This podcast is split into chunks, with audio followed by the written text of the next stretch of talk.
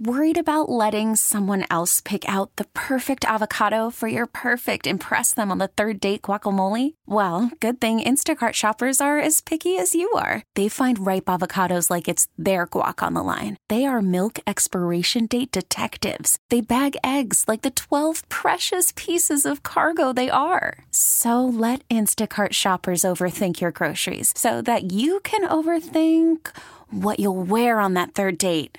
Download the Instacart app to get free delivery on your first three orders while supplies last. Minimum $10 per order, additional term supply. All star closer, Kenley Jansen, we have a question. What's the best podcast of all time? Baseball isn't boring, baby. I'm Rob Bradford, and every single day I'm sitting down with the biggest names to show you this great game is the greatest game. It's my podcast, it's my passion. It's a cause I started more than two years ago and is now the most prolific national daily baseball pod there is. Another fact. So jump aboard the BIB Express. Follow and listen to Baseball Isn't Boring, presented by Wasabi Hot Cloud Storage on the free Odyssey app or wherever you get your podcasts. Well, good morning. Sunday morning, December 19th, the final hard line of 20 what year is it? 2021 here on News Radio 930 WBEN. And we've got a packed show for you. Dr. Kevin Hardwick is about to join us to kick off the show. We uh, are going to replay our discussion with Dr. Amish Adalja at 1030. Mayor Byron Brown uh, joins us at 11. And Dave Leventhal from Business Insider uh, will be giving us the details of a five-month investigation from Business Insider he uh, he did a practice run on C-SPAN earlier in the week. I'm glad he um he did that to prepare for Hardline this Sunday. So all that and more before we uh, kick off the Bills game at one o'clock. And as I mentioned, kicking us off, current Erie County legislator and future Erie County comptroller, Dr. Kevin Hardwick. Uh, Dr. Hardwick, good morning. Good morning, Joe. Did I hear you say this is the last one of the of the year? Does that mean there will be no Christmas hardline? There will be no Christmas hard. It's it's difficult to get guests, as you as you know, hosting the show the day after Christmas. You know, that's all I wanted for Christmas, though, Joe. well, maybe I'll put a best of together. All right, that's very good. Uh, Dr. Hardwick, you know, this week, something that I've been talking about a lot, something we had uh, Joe Larigo on earlier in the week to talk about, and you. It's uh, these these Erie County tests. Um, we see what's going on in Monroe County as they are handing out packets of go home tests to uh, the residents of Monroe County. You go to New York City, you see a tent on every corner for free rapid tests. Why is this?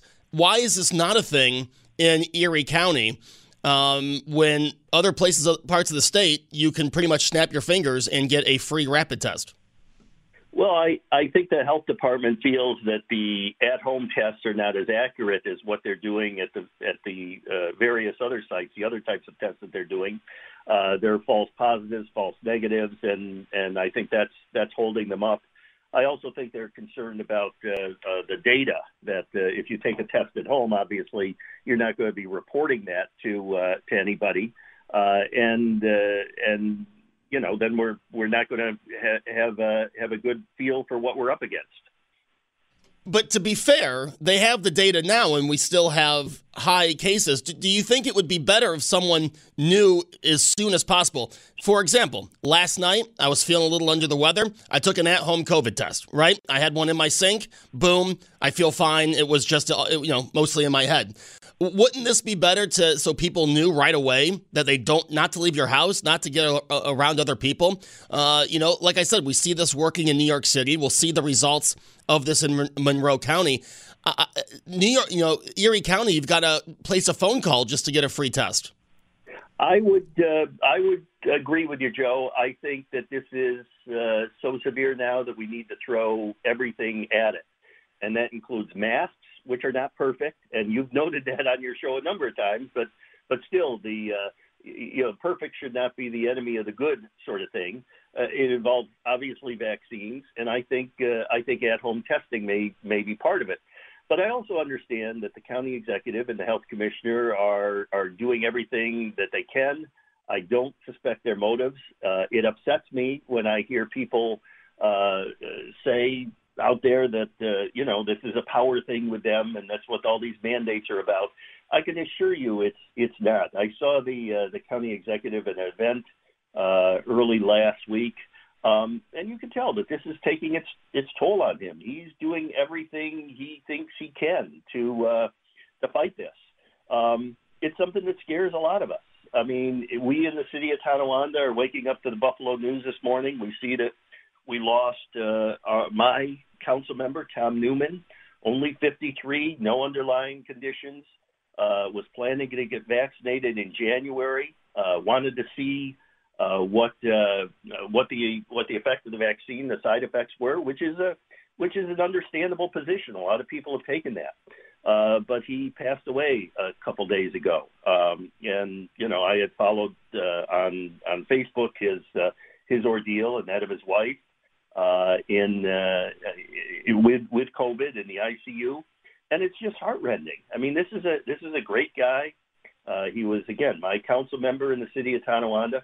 He was also the uh, chair of the city of Tonawanda Republican Committee.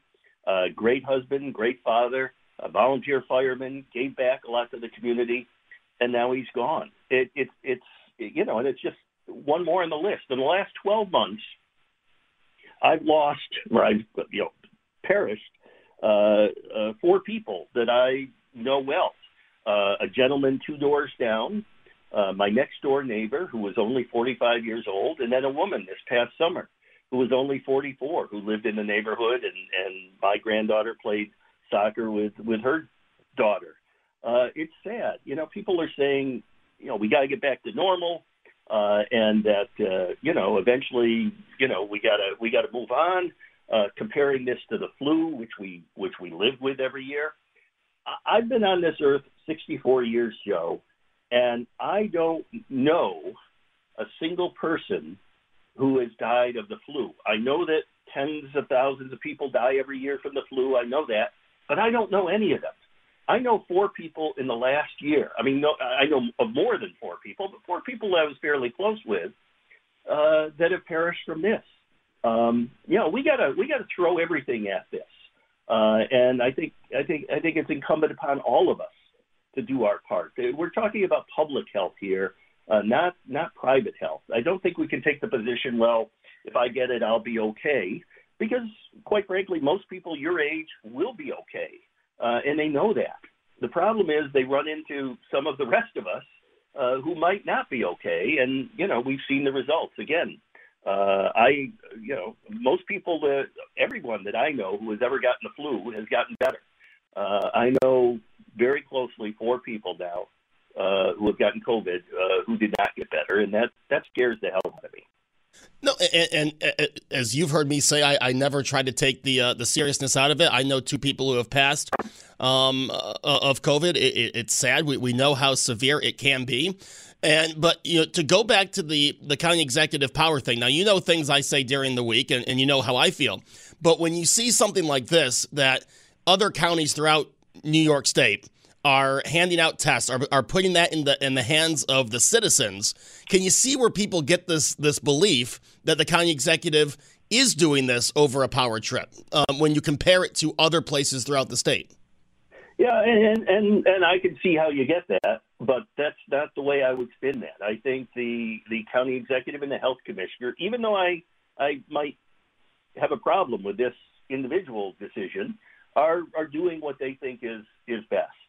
Uh, and and you know I uh, you know I give them credit for that. I think that their response overall has has been admirable. Uh, it hasn't been perfect. No one has been perfect anywhere in the United States.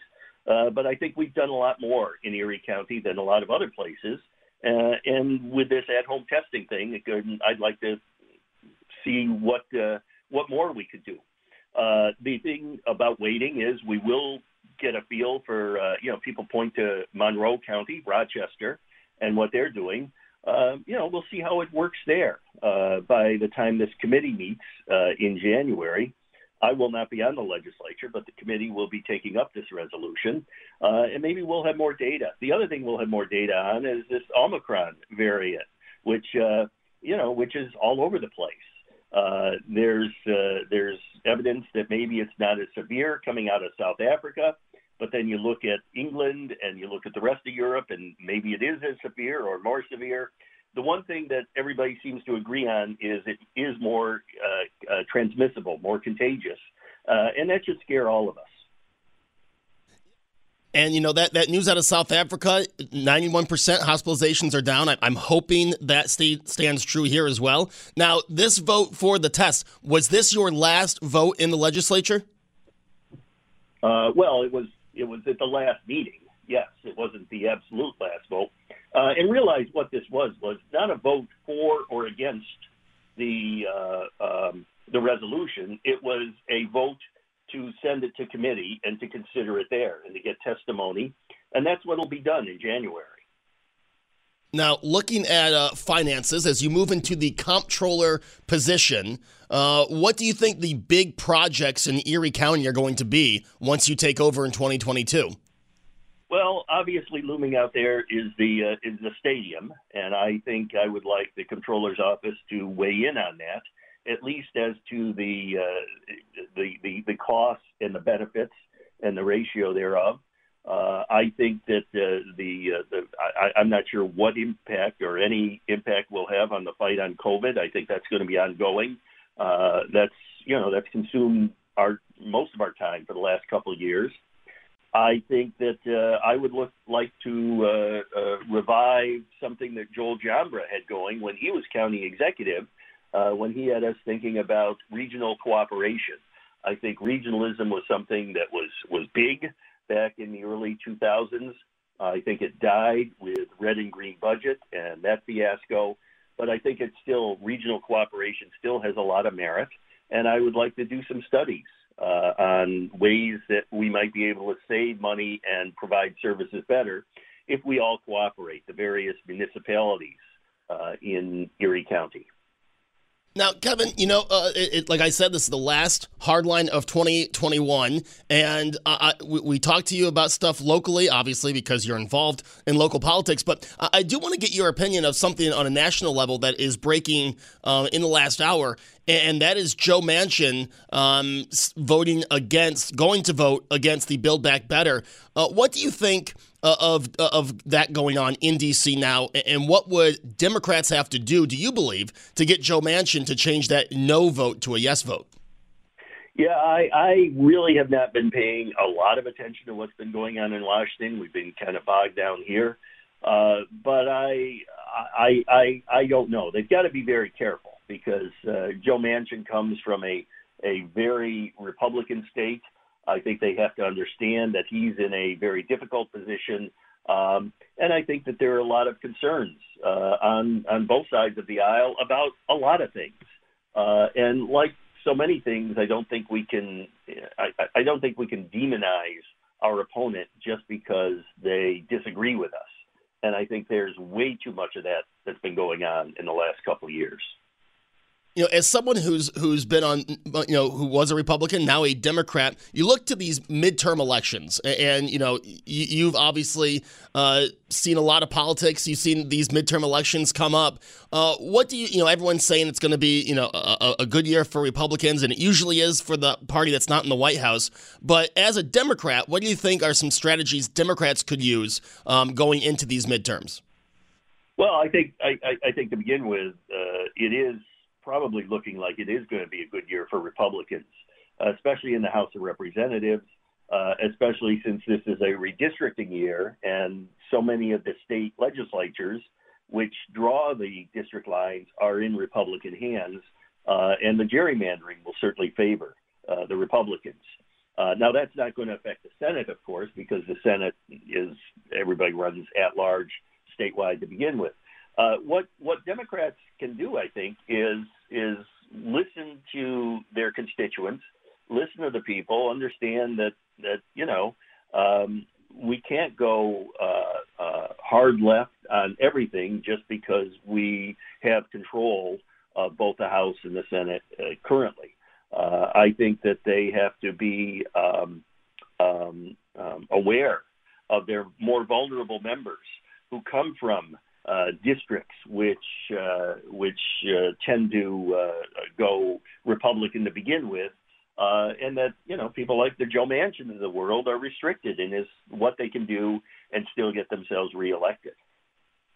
Looking back uh, statewide here in New York, you know, obviously in 2020 there was a lot of talk of um, the mail-in voting and the the stipulations that were made because of COVID-19. We now hear Governor Hochul say that she wants to bring mail-in voting back for the 2022 elections. Uh, what would you say to that? And is there is there a line you could you could walk there to where you would make both sides happy with a decision when it comes to voting in 2022? Well, I doubt you'll make both sides happy with anything. Uh, but I think the, the advantage of mail in voting is that it does uh, uh, open up uh, a lot more avenues to participate. And I think participation is something I would hope we would all agree is, uh, is something we want to promote. Uh, so, I mean, a couple of years ago, mail in voting, or last year, not this past election, but the year before, when we, you know, we were so much in lockdown mode, and so many people were afraid to come out to the polling places and vote. Uh, mail-in voting seemed to work, not only here but around the country. And I got to ask you this: you work, you you go downtown a lot. You work downtown. Um, you saw what happened with the grain elevator um, last week in the windstorm. We have the mayor on at eleven o'clock. The city has given um, ADM the permission to tear it down. What do you think of old of buildings like that? You know, hey, I love history. I, I love stuff like that, but uh, you know, we've got this thing's got a big hole in the side of it now because of the windstorm. Do you agree with the city's decision to tear that down? I, I don't necessarily disagree with it. I don't have a position on that, Joe. That's uh, that's going to be up to the city.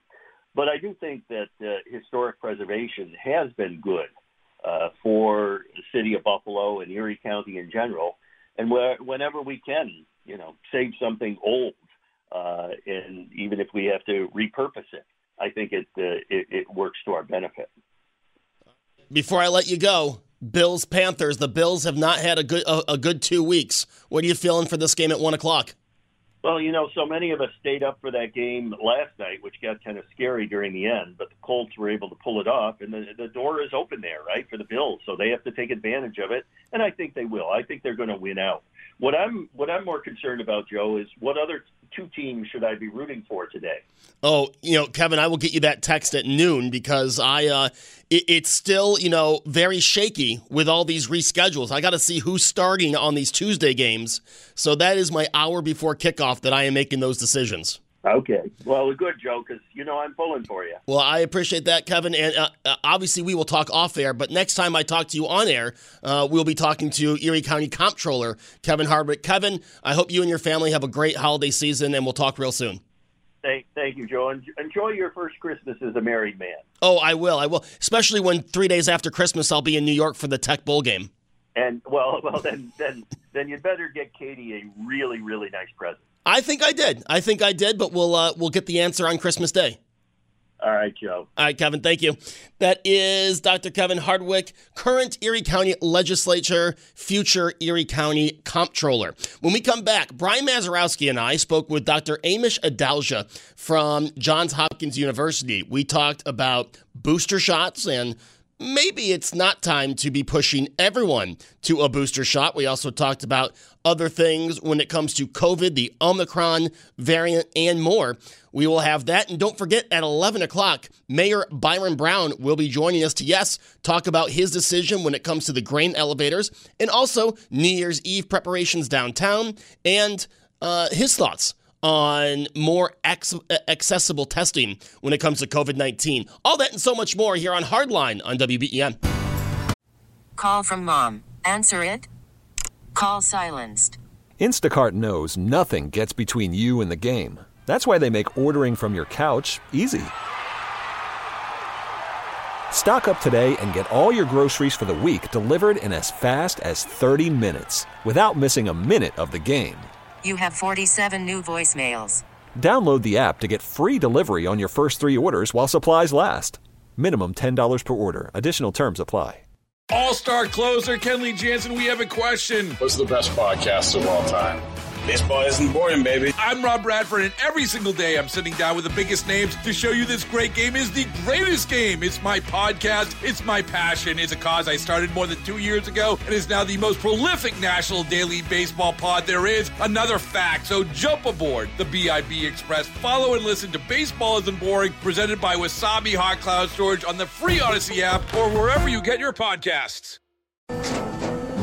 After the end of a good fight, you deserve an ice cold reward. Modelo the mark of a fighter. You've earned this rich golden lager with a crisp, refreshing taste. Because you know the bigger the fight, the better the reward. You put in the hours, the energy, the tough labor. You are a fighter, and Modelo is your reward. Modelo, the mark of a fighter. Drink responsibly. Beer imported by Crown Port Chicago, Illinois. Beamaz and Beamer tomorrow at nine. There, uh, we will not be full staff Beamaz and Beamer until after the new year. Uh, tomorrow, this week, Brian will be hosting Beamaz and Beamer solo. I will be filling in for David Bellavia. So I uh, hope you will tune in this week.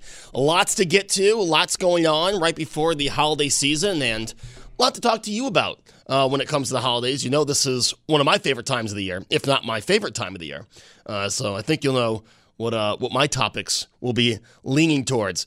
As I mentioned uh, on Friday, Brian Mazurowski and I spoke with Dr. Amish Adalja from Johns Hopkins University. Here's a little bit of that interview on Hardline. Don't forget, coming up at 11 o'clock Mayor Byron Brown will be joining us here on WBEN. We are joined uh, by one of our favorite guests, Dr. Amish Adalja from Johns Hopkins University, specializing in infectious diseases, um, with a look at everything going on in the COVID picture. There's so much to get to, Dr. Adalja. We thank you once again for the time. I um, I don't know where to begin, so why don't we start with uh, this Omicron and what we know. I, mean, it seems like every day we're getting more and more data, but I do want to be, you know, careful before we rush to assumption. I, I think the assumption right now is that this appears to be highly uh, contagious, more contagious even than the Delta variant that we've seen, uh, but perhaps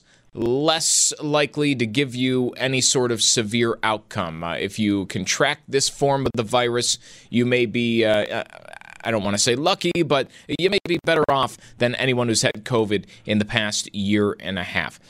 Is that, with what we know now, the accurate assumption, or is it too early to tell? Some parts of it we can say with confidence, uh, other parts we can't. So, what we can say confidently is that this is a more contagious version of the virus and the reason it's more contagious is that it's not stymied by the antibodies that people have generated from prior infection or from antibodies. So it can infect somebody who's fully vaccinated. It can infect somebody who had a prior infection basically very easily. And that's what's allowing it to rise so rapidly. It's displacing Delta. It displaced Delta in, in South Africa. It's displacing Delta in some parts of Scandinavia. It's increasing in places like London. Uh, we see a doubling time that's a lot faster than we've seen with Delta. And it's because antibodies are not making a difference in its spread. Regarding its severity, I think we have to be careful there. There are some hopeful signs out of South Africa that this seems to be uh, less likely to hospitalize, uh, and if you do get hospitalized, less likely to kill, shorter lengths of stay. But we have to be careful because South Africa is a different country than the United States in terms of demographics. They are much younger than the U.S. and not as obese as the U.S. So you have to be be careful about taking that. But we'll see. We'll learn that soon. But for an unvaccinated person, if you get Delta, if you get Omicron and you're high risk, it's likely to land you in the hospital nonetheless. It's, it's, this virus is coming for the unvaccinated, whether or not it's Omicron or whether it's Delta. Now, uh, all that being said, we are seeing cases on the rise here in New York State and uh, in New York City, even where uh, that's been you know low over the past few days. They've seen a, rise in cases.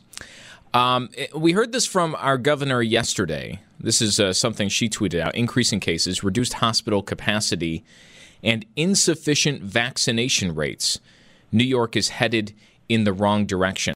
Now, I, I thought it was strange because she said insufficient vaccination rates. And, and the tweet before that, she gave the vaccination rates, which is 70% uh, of all New Yorkers are considered fully vaccinated. And uh, that's all New Yorkers. That would include kids under 12 years old. Uh, 93.8% of adult New Yorkers have had at least one dose of a vaccine. And I'm looking at those numbers and I'm thinking, you know, insufficient vaccination rates. I don't know if I, you told me at the beginning of the vaccine program, I, don't know if I would have expected anything more than that. I can we expect anything more? And is that really insufficient in terms of granting us protection? Well, I, I think if you look at the European countries that are getting hit with Omicron, uh, and, some of the places where hospitalizations have gone up, it, it is probably insufficient because it's not. When you look at that number, you're giving an average number across the state, and that includes little kids, people that are at low risk for hospitalization. What you really, what really matters, is the percentage of uh, of adults with high risk conditions that are fully vaccinated, and that's not going to that that's you're going to see enough of even if the number looks high to you numerically. when you still when you multiply that by the population, that's still a lot of people. And then you have to look geographically where they live. So, yes, probably New York City will be okay because of the, the level of vaccination they have. But some of the rural areas in New York State, there are probably pockets of unvaccinated individuals that are sufficient to crush a community hospital in that area. You know, I, I grew up in the Pittsburgh area. I live and practice in the Pittsburgh area, and we see it, it okay in the city of Pittsburgh. But if you just go north to the places between Pittsburgh and Buffalo, for example, there are a lot of unvaccinated people there, and there are small hospitals that maybe have six bed or 12 bed ICUs. They can't handle that type of uh, issue. My hometown hospital in Butler, Pennsylvania, is crushed. Even though the vaccination rate might be high in Pennsylvania, there's still enough high risk people there that they can crush a hospital. So maybe not a, a national systemic problem, or maybe not even a statewide problem, but clearly regional problems are going to happen based on who is unvaccinated and where they live and what the hospital capacity is in that region. In that same, uh, our governor also mentioned that um, the definition of fully vaccinated could change to include those who are boosted. So, unless you are boosted, you are not considered fully vaccinated. Obviously, she hasn't gone that far yet. Um, but what would you say of changing the definition of fully vaccinated to three shots? I don't think that makes sense because what we're trying to do is prevent severe disease, hospitalization, and death. And when you look at the data on Omicron, when you look at the data from Delta, if you're fully vaccinated and you're a healthy person, you are protected against what matters serious illness, hospitalization, and death. So I don't think there's any scientific basis to say someone that got two doses of Pfizer is equivalent to someone who got zero doses of Pfizer. There's just no scientific basis to say someone that's full, that's fully vaccinated under the current current definition is the same thing as someone who's unvaccinated. That's just not true. I, now it, we're looking at this still, though, in, in the terms of uh, you know vaccination to help everybody else, right? Which I, I guess would make sure if you're a high risk person and you're getting vaccinated, you are going to help the hospital situation in that you'd be less likely to find yourself uh, amid one of those numbers on that big chart that we see every single day. But, you know, we, we're talking about vaccination mandates and now even booster mandates to get into businesses that don't have to wear masks, all under the idea that, well, you don't have to worry about spread, uh, uh, spreading the virus, or getting the virus. I, how good is that message with what we're seeing out there in real time? Well, I think that businesses have the right to set their terms of employment, and if they want their employees to be vaccinated or boosted, that's their their issue. I think that I, I don't really advise businesses to require boosters. I don't I don't think that universities should do that, but they are doing that. But what I think is important to remember is that if you've got if you're not vaccinated and you're high risk, you will you will help yourself by getting vaccinated because you're going to decrease your risk of dying or being hospitalized or having your life disrupted. And that's the same thing for anybody that's unvaccinated that you help yourself because you you're, you don't have this illness and you've you've staved it off with a safe and effective vaccine. But you also have to remember that in some of these hospitals where they are crushed with unvaccinated COVID patients and they say they're not hurting anybody, they actually are. Because if you have a stroke in a place that's crushed with COVID patients, you may wait in the waiting room. You may get, get diverted to another hospital. So we, we really have this problem, and I think we talked about this the last time I was on, is that our hospital capacity is very fixed in the United States. It's not something you can quickly quickly uh, improve or expand on. And we have a nursing shortage, and so there's a lot of unstaffed beds. So because we're all tied together in the same hospital system, for better or worse, and there are laws like EMTALA which say you can't, you have to treat everybody that shows up. It does really impact. It, it does have a major impact on on your community hospital when you're not vaccinated, especially if you're someone who's then going to say, "I want monoclonal antibodies. I'm coming to the emergency department. I need an ICU bed." All of that is really taking a huge toll on the healthcare system's ability to function, and that's why vaccination that keeps people out of the hospital is, is so important in, in as we move through this winter because there there is Delta, there is Omicron, and we have hospitals that some of them regionally are, are busting at the seams. It's not as bad as it was a year ago, but it is still not a, a proper position because it's all preventable. I mean, why why are we doing this? Why are there 67,000 people in the hospital for a vaccine preventable disease? I mean, that that's mind-boggling to me. You mentioned monoclonal antibodies. Are we missing something if we are on the brink of experiencing something that's much more transmissible and might outpace our efforts for vaccination or, or booster amongst older people or people who are overweight or have some other comorbidity, you know, the, the message has really not changed. Get vaccinated, get vaccinated, get boosted. I'm sure that's going to be said again. It, there seems to be no focus on treatment. We hear every once in a while, like every other week, about these COVID pills, but it almost seems like that's been put on the back burner by the FDA in terms of uh, getting their approval and getting them out there already. In New York, I mean, here we're being told about a crisis every single day. I don't think I've ever heard any of these officials even make mention of monoclonal antibodies being available ever. Uh, uh, why isn't there a focus on treatment as well? And by the way, that treatment would it's not like we're just going to be treating unvaccinated people that treatment could be used for the you know 25% of people who are in our hospitals right now who are vaccinated too well, one thing, uh, mon- monoclonal antibodies are, are used the way they're used currently is as a preventative. So, someone that's high risk for severe disease gets COVID 19, within a seven to 10 day window, they get infused with monoclonal antibodies with the hope it prevents them from needing hospitalization. But the thing is, the monoclonal antibodies require injection and infusion and a lot of logistics, so sometimes they're, they're underutilized. But yes, they are a key component of keeping people out of the hospital. And there was not a very good concept of operations early on. But now I think most states have have stepped up, but they and been able to set up a system, and healthcare systems have set up ways to get monoclonal antibodies to people quickly. Uh, we've seen really good success in, in certain parts of the country, but it's spotty, and people have to be aware of it. So yes, if you are somebody that's high risk and you have COVID, even if you're vaccinated or not vaccinated, you should be calling your doctor immediately and demanding monoclonal antibodies. Even though there's paperwork and bureaucracy to put, to put uh, to fill them out to get them, that's what you should be asking for. When it comes to the antivirals, I think people were disappointed after the, the advisory board meeting on the Merck drug. It, it, it got through uh, kind of on a on a controversial vote or, or a very close vote. The FDA acting commissioner has not yet approved the Merck drug, and it's probably not a game changer. It's probably not any better than monoclonal antibodies, uh, and monoclonal antibodies are probably superior to it. The Pfizer drug looks really, really great. I think within the next couple of weeks, the FDA advisory board will be meeting. But yes, we need this drug now. Uh, the Pfizer drug has a 90% uh, ability to keep people out of the hospital. And remember, their trial was done in unvaccinated individuals.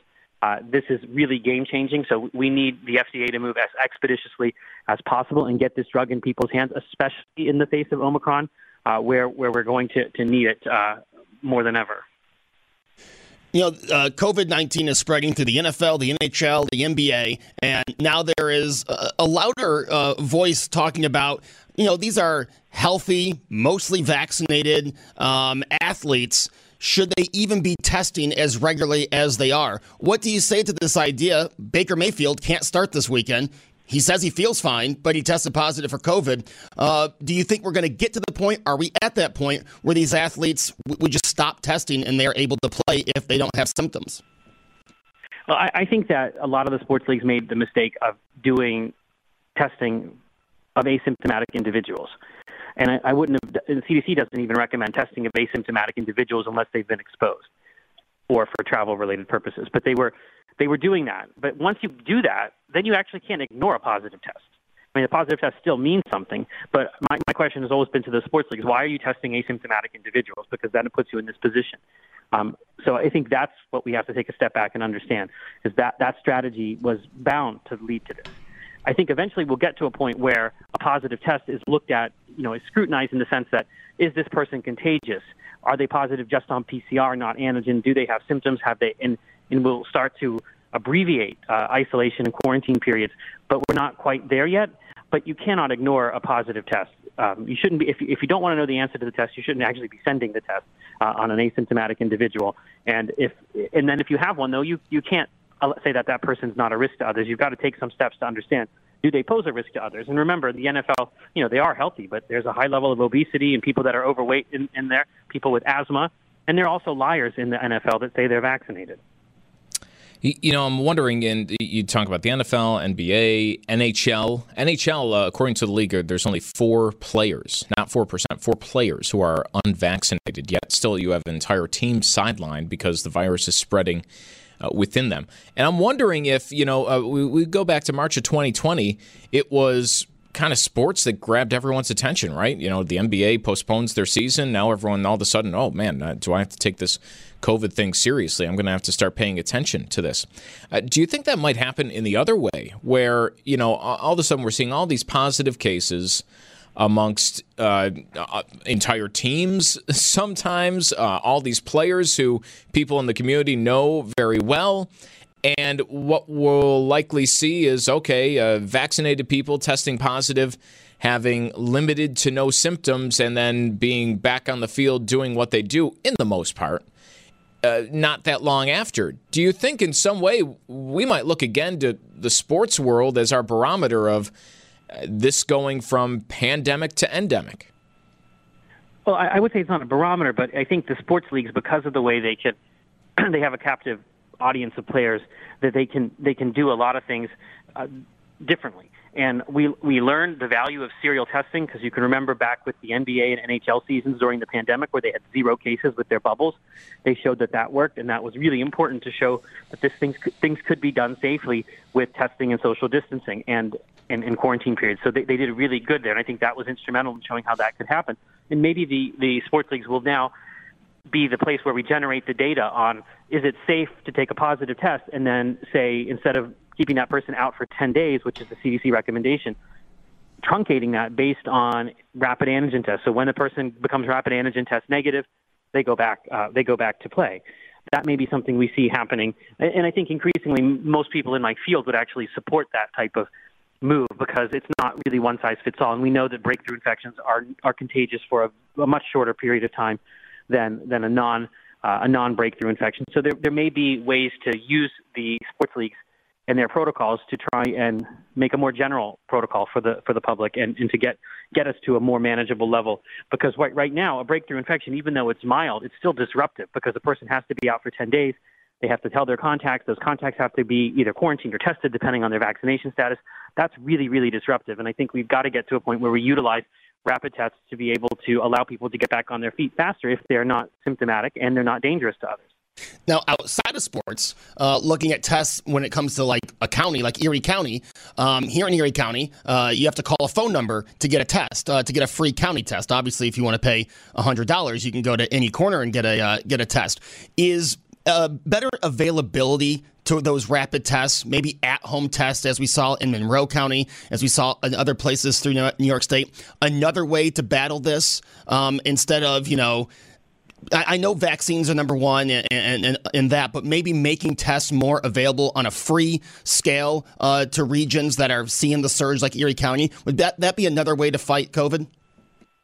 Definitely. And this is something we should have been doing early on in the pandemic, way back even before the vaccine era, because if people can know their status, they can change their behavior. If they know they're, they're safe or not safe to be around people, they can, they can take protective actions and not spread the disease. So, yes, I think that people should be getting home tests in their mailbox every day.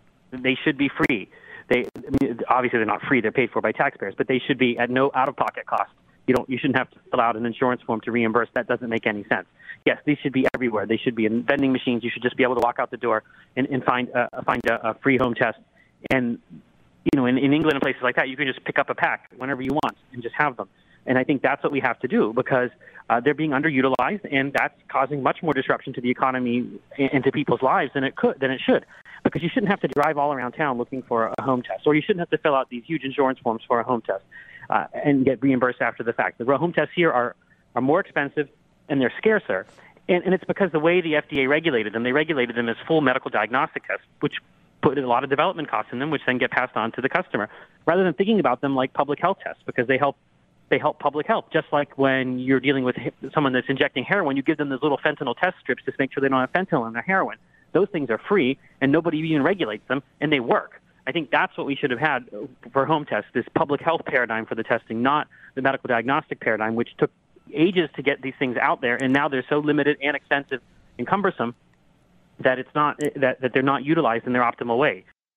That was Dr. Amish Adalja from Johns Hopkins University. If you'd like to listen to that interview in its entirety, you can find that at WBEN.com and on the Audacy app. When we come back, Mayor Byron Brown will be joining us. It's Hardline on WBEN. Baseball is in full swing. NBA playoffs are heating up, and your NFL team is gearing up for training camp. Listen to the latest on the teams you love here on the Audacy app. The biggest sports radio stations in the country, providing unrivaled local coverage of their teams, all in one place. Exclusive interviews with players, coaches, and team executives, streaming live and always available on demand. Stay in the know with your favorite teams right here on the Audacy app.